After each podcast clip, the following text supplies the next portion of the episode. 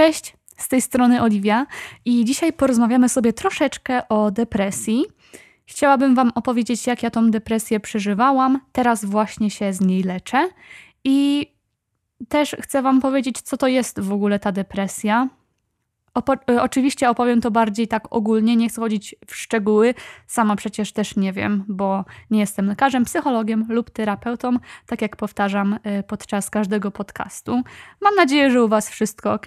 Słuchajcie, u mnie jest spoko, ciągle padało u nas w Teksasie, teraz już pogoda troszkę jest ładniejsza, to słuchajcie, w ogródku nam trawa urosła. A tak to po prostu był brud i tragedia, bo przecież 40 stopni codziennie, nie? No dobra. Więc tak, co to jest depresja? Zgodnie z definicją, depresja jest poważnym zaburzeniem psychicznym, objawiającym się głównie obniżeniem nastroju, zmniejszeniem energii oraz aktywności, które często uniemożliwia normalne funkcjonowanie i też depresja jest głównie związana z pogorszeniem jakości życia. Depresja jest ogólnoustrojową chorobą, która dotyka ludzi wszystkich społeczności na całym świecie. I jest ona związana z bardzo częstym współwystępowaniem chorób somatycznych, tak jak było u mnie. Wiadomo, ja też nadal mam zaburzenia lękowe, ale właśnie te somaty były straszne. Więc jakie są objawy depresji? Więc tak... Jest stopniowa utrata radości i odczuwania przyjemności. Na przykład jest ciągły płacz, smutek. Mówimy sobie, że wszystko nam jedno. Jest takie poczucie pustki, nic nie ma sensu. I też włącza się to myślenie depresyjne, czyli pesymistyczna ocena własnej przeszłości, teraźniejszości i przyszłości. Jest zaniżona samoocena, jest poczucie bycia bezwartościowym, niepotrzebnym, brak jakichkolwiek perspektyw na przyszłość dla siebie i własnej rodziny. Czyli po prostu nic nie ma sensu. Wstajemy, jesteśmy smutni, ciągle płaczemy, o czym bardziej opowiem, jak ja to przeżywałam. Też trzeba zauważyć, że podczas depresji odczuwamy lęk i jest to takie poczucie stałego, utrzymującego się lęku. Trudno nam określić, czego w sumie się boimy, tak samo jak trudno nam określić, czemu jesteśmy smutni. Często jest też umiejscawiany ten lęk przez pacjenta gdzieś w środku ciała, na przykład w klatce piersiowej, o czym też wspominałam wcześniej. I teraz moim zdaniem najgorsze są te myśli, czyli na przykład pragnienie śmierci. Jeśli jesteśmy wierzącymi, to jest taki przykład, że prosimy po prostu Boga o śmierć. Albo mówimy, chciałabym usnąć i więcej się nie obudzić. Też właśnie to myślenie prowadzi do myśli samobójczych. Depresji towarzyszy też zaburzenie snu, zaburzenie koncentracji, utrata apetytu, spadek libido. Więc dlaczego ktoś w ogóle może mieć depresję? Zacznijmy od tego, że mogą być to czynniki biologiczne, na przykład czynniki genetyczne, zmiany poziomu neuroprzekaźników w mózgu, stan zdrowia somatycznego, są też to choroby przewlekłe lub uzależnienia. Też są to czynniki psychologiczne, na przykład stresujące wydarzenia życiowe i sposoby radzenia sobie z nimi. Są to też relacje małżeńskie, rodzinne i relacje z innymi osobami. Są to też czynniki społeczne i kulturowe, na przykład sieć wsparcia społecznego, poczucie samotności, sytuacja zawodowa, szkolna, materialna, mieszkaniowa, wiecie o co chodzi. Więc jak u mnie zaczęła się ta depresja? Powiem Wam, że na początku nie wiedziałam nawet, że miałam depresję. To był rok 2017. Powiem Wam, że też przed tym, jak zacznę opowiadać właśnie o tej depresji, ja nie wiedziałam, że ja ją w ogóle miałam. Nie wiedziałam, że ona tak może się przejawiać.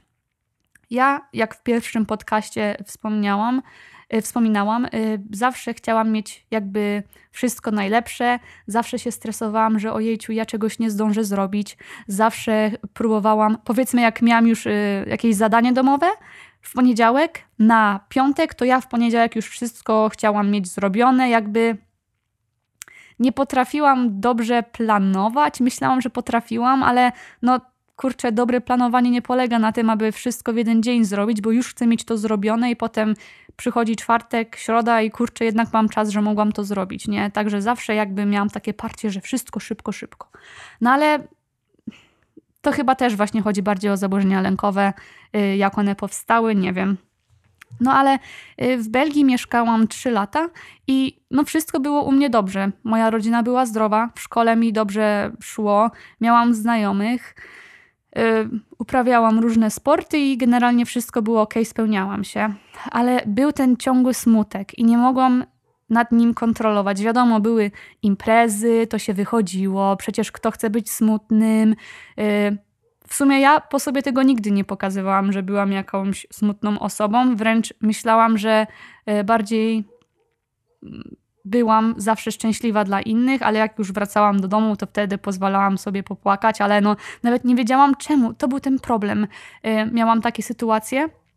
W poniedziałek i w środę chodziłam na francuski i też na hiszpański i właśnie ponadto miałam w szkole jeszcze właśnie francuski i hiszpański i bardzo chciałam się tych języków tak właśnie doszlifować, wszystko fajnie i przed tym zawsze płakałam i nie wiedziałam czemu. Nie wiem, czy to było po prostu dla mnie za dużo, ale nawet nie potrafiłam tego płaczu wytłumaczyć. No, mogłam się rozpłakać i powiedzieć rodzicom, nie, ja już nie idę na te języki, a prawda była taka, że mega chciałam się ich uczyć, ale po prostu ciągle płakałam, ciągle mi było smutno i w sumie jak wychodziłam ze znajomymi, to wiadomo, był alkohol i myślę, że to też poprawiało właśnie takie samopoczucie. Oczywiście też nie chcę tutaj mówić, że ja byłam jakimś alkoholikiem czy coś, bo to po prostu liceum, imprezy wiadomo, ale jakby to był właśnie taki czas, że okej, zapominamy.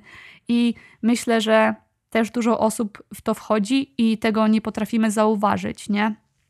No ale właśnie tak to się ciągnęło.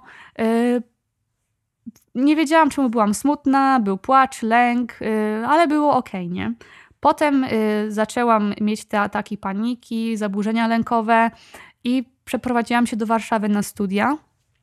I myślę, że tam poczułam naprawdę depresję, jak to było. Oczywiście nie leczyłam tego w Belgii, no bo mówię, nie wiedziałam, że to była depresja. Nawet nie wiem do tego momentu, czy to w ogóle była, ale no płacz, smutek, nic mi się nie chciało, ale to nie było aż tak złe do tego stopnia, że ja nie mogłam funkcjonować, tak? Ja nie potrzebowałam tego leczenia wtedy i no myślałam, że to po prostu jak nastolatka mam swoje gorsze problemy, jakieś, gorsze chwile, ale to myślałam, że to po prostu nic takiego złego. W Warszawie mieszkałam w sumie tylko parę miesięcy, zaczęłam tam studia i w sumie ja nie wiedziałam, co ja chciałam studiować. Poszłam studiować amerykanistykę, ale prawda była taka, że ja po prostu amerykanistykę wybrałam, ponieważ na 3-4 inne kierunki się dostałam i stwierdziłam, dobra, ten będzie najlepszy, ten kierunek będzie najlepszy. No i w sumie nie dość, że mieszkałam w takim... mieszkałam z super rodziną, ale po prostu nie wiedziałam za bardzo, czy ja w ogóle chcę być w tej Warszawie, czy ja w ogóle chcę to studiować i w sumie ja sama nie wiedziałam, co chciałam robić w życiu, bo w szkole chciałam być we wszystkim najlepsza i potem, kurczę, nie wiedziałam nawet, co mam studiować.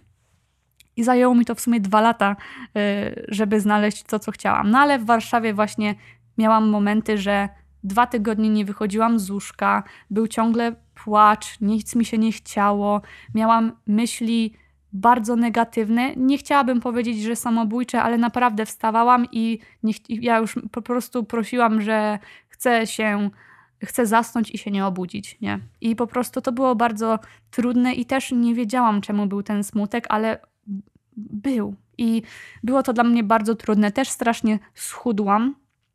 Byłam jak patyk, naprawdę jak patyk. Też może wyszło to dlatego, że no w sumie mało jadłam, też ten stres był szkołą i no powiem wam, że kurczę, depresja naprawdę każdy inaczej ją odczuwa. Są osoby, które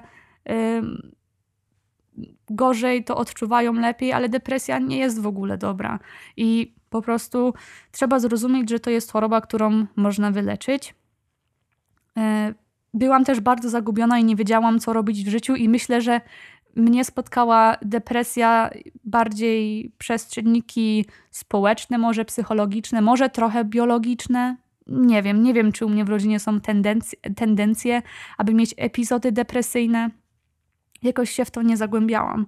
Ale po prostu, no powiem wam w skrócie, nie chciało mi się żyć. Nie miałam żadnych planów, nie wiedziałam, co się dzieje w moim życiu. Byłam smutna, chciałam płakać, miałam wszystkiego dosyć. Ten płacz był codziennie i po prostu ja już nawet nic nie czułam w pewnym momencie. Ale potem właśnie wyprowadziłam się do Stanów, też jakby rzuciłam te studia i ogarnęłam się troszeczkę, zajęło mi to rok w sumie, żeby w końcu odnaleźć, co chcę studiować, na czym chcę się skupić.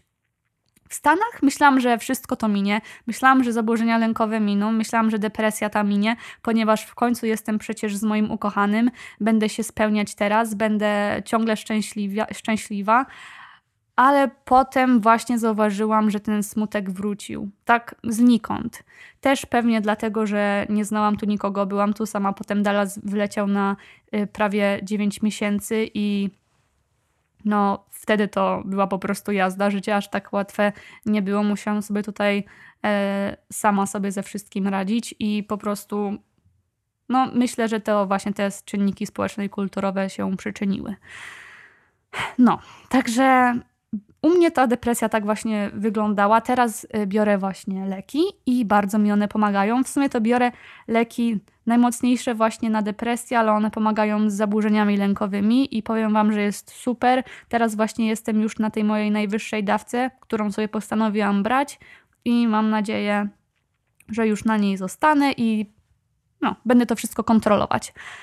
Także tak to u mnie ta depresja wyglądała i no mówię, u każdego będzie ona wyglądać inaczej i ja nie chcę teraz też, żeby to brzmiało, że ojejciu, smutno ci było i w ogóle okej, ogarnij się. Powiem wam, że ta depresja naprawdę była trudna, bo ja już nie dawałam sobie rady i no trudno było. No nawet trudno mi się o tym rozmawia, ponieważ byłam w naprawdę strasznym miejscu psychicznie. I nie dawałam sobie rady, nie wiedziałam, co chciałam od życia. Niby miałam naprawdę pomoc mojej ukochanej rodziny, ale też trudno jest sobie poradzić z depresją, jak nikt inny nie rozumie, jak to jest. Jak to jest być smutnym bez powodu, jak to się bać niektórych rzeczy, jak to po prostu mieć te myśli depresyjne i w sumie no czułam się gorsza od wszystkich, nie miałam żadnych perspektyw na przyszłość, nawet jeśli myślałam, że miałam. To po prostu to nie wypaliło. Dlatego myślę, że naprawdę jeśli kogoś macie ze znajomych, kto walczy z tą depresją, to warto najpierw zrozumieć, jak to jest, troszkę o tym poczytać, porozmawiać z innymi osobami, bo to naprawdę nie jest takie łatwe, jak się wydaje. No i myślę, że po prostu trzeba najpierw zrozumieć. To jest najważniejsze, a nie myśleć, że się rozumie, a nigdy się tej depresji nie miało. Też bardzo mnie zdenerwowało coś, co leciało na chyba dzień dobry, coś tam, pytanie na śniadanie, że depresja, dobra, idźcie sobie, poćwiczcie na dworze, pobiegajcie, będzie lepiej. Chciałabym zacząć od tego, że okej, sport, uprawianie sportu poprawia samopoczucie, tak? Endorfina to hormon, który nasze ciała produkują w dużych ilościach podczas wysiłku fizycznego i podczas uprawiania sportu właśnie produkowana jest dopamina, czyli hormon motywacji oraz serotonina, ta, która poprawia humor i dodaje energii. No i też za redukcję stresu i poprawę nastroju odpowiadają właśnie te endorfiny, zwane też hormonami szczęścia, które uwalniają się po skończonym wysiłku. No i generalnie jak pójdziecie na terapię, to psycholog oczywiście, że zaleci nam uprawianie sportu, no bo no generalnie tak, sport, endorfiny, hormon szczęścia, ale to nie jest tak, że to rozwiąże depresję. Ja nawet nie miałam żadnej motywacji, żeby pójść biegać czy uprawiać jakikolwiek sport. Zacznijmy od tego. Ja musiałam naprawdę wejść w taką terapię i w leki, żeby w ogóle mi się chciało coś robić. I naprawdę smuci mnie to, że coraz więcej osób myśli, że sport to wyleczy wszystko. No kurczę, jak ta osoba, która choruje na depresję, ma znaleźć w ogóle jakąś motywację, żeby działać, tak? No nam po prostu jest, no nie mamy siły na takie rzeczy. I tak, mi się wydaje, że sport bardzo mi pomógł z poprawą samopoczucia. Ja generalnie kocham chodzić na siłownię, kocham uprawiać sport i nie wyobrażam sobie życia bez sportu, ale no kurczę, wtedy nie miałam też jak. I to też denerwuje mnie to, że na social mediach różne właśnie ci influencerzy mówią, dobra, pójdźcie na siłownię, weźcie się za siebie, weźcie się w garść. Po pierwsze, nie każdy ma pieniądze, żeby pójść na siłownię i mieć karnet, tak? też jakby nie każdy ma na to czas. Teraz bardzo się porównujemy do osób, które uprawiają sport, ale one za to dostają pieniążki, nie zapomnijmy o tym. I dla takiej osoby przeciętnej, wiecie, słuchają tych osób, mówią, o dobra, okej, pójdziemy na siłownię, będzie super i w ogóle. No ale prawda jest taka, że no nie każdy ma na to czas też, nie każdy ma na to pieniążki i w sumie to nie wiem, do czego teraz tu dążę. Chyba dlatego, że zaczęłam rozmawiać o social mediach. Także generalnie rzecz w tym, że sport na pewno nam może pomóc, ale nie wyleczy, nie przestaniemy mieć depresji, ponieważ zaczęliśmy uprawiać sport. To jest po prostu jakiś abstrakt, ja nie wiem w ogóle. Także osoby, które o tym mówią, no chyba się troszkę na tej depresji nie znają, nie wiedzą jak bardzo jest poważna. Też chciałabym powiedzieć wam rzeczy, których nie powinniśmy mówić osobom, które walczą lub chorują z depresją. Na przykład taki klasyk. Ciesz się, że nie jest gorzej, mogło być jeszcze gorzej. Ja to, gdy byłam w twoim wieku, to to i to i to. No kurczę, słuchajcie, jak to nam w ogóle ma pomóc osobie, która walczy z tą depresją? No gdzie tu jest zero w ogóle wyrozumienia, zero jakby tego wsparcia. Jak ja słyszałam, że weź się w garść, będzie lepiej. O wow, serio? O dzięki, rozwiązałeś właśnie mój problem, już ta depresja zniknęła. No nie właśnie, nie? Albo osoby, które mówiły, dziecko, ty nie wiesz co to depresja. No wiecie co, no niefajna sytuacja, albo też ja też miałam depresję tydzień temu. No dobra, tylko że depresja nie trwa tydzień, może trwać latami.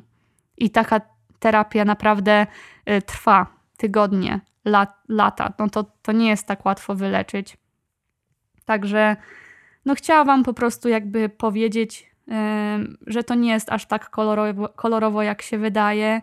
I chciałabym też powiedzieć, że jeśli znacie taką osobę, która choruje na depresję, to powinniśmy zrozumieć i to nie jest tak, że jak ktoś ma depresję, to od razu chce się zabić, to chodzi o to, że my wstajemy, nam się nie chce myć, nie chce nam się wychodzić z łóżka, chcemy ciągle spać i to nie jest tak, że my chcemy być smutni, nie chcemy, ale my w ogóle nie potrafimy poczuć tego szczęścia, te osoby właśnie, które na to chorują. No i też chciałabym jeszcze raz podkreślić, że ja mówię ze swojego własnego doświadczenia, i mi tą depresję zdiagnozowano właśnie 2-3 lata temu, ale tak naprawdę dopiero się leczę od paru miesięcy. I ja byłam w szoku, jak ktoś mi powiedział, mój psycholog, że ja mam depresję, że what did you say? That's not true. Także tak to wyglądało. Nie jest to łatwy temat, ponieważ no kurczę, wiecie ile jest samobójstw w samej Polsce przez właśnie depresję, przez to, że nikt nie mógł wyciągnąć do nikogo ręki. My musimy naprawdę słuchać ludzi, naprawdę musimy pomóc im w zwalczaniu tej depresji, bo to naprawdę nie jest łatwe. Także mam nadzieję, że troszkę wam pomogłam ze zrozumieniem, co to jest depresja, jak może ona być przeżywana przez na przykład nastolatka, taką właśnie mnie, jak ja miałam lat 17, 18, 19 i mam nadzieję też, że generalnie otworzyłam wam na to oczy. Zapraszam was na więcej podcastów. Mam nadzieję, że się przyjemnie słuchało i jeszcze raz chcę podkreślić, że jakość jest o wiele lepsza. Także słuchajcie, głowa do góry, życie jest piękne i na wszystko przyjdzie czas. Leczymy wszystko małymi kroczkami i tak samo dążymy do naszych celów małymi kroczkami i szanujmy siebie i dbajmy o nasze zdrowie psychiczne. Dzięki za słuchanie. Buziaki, pa pa.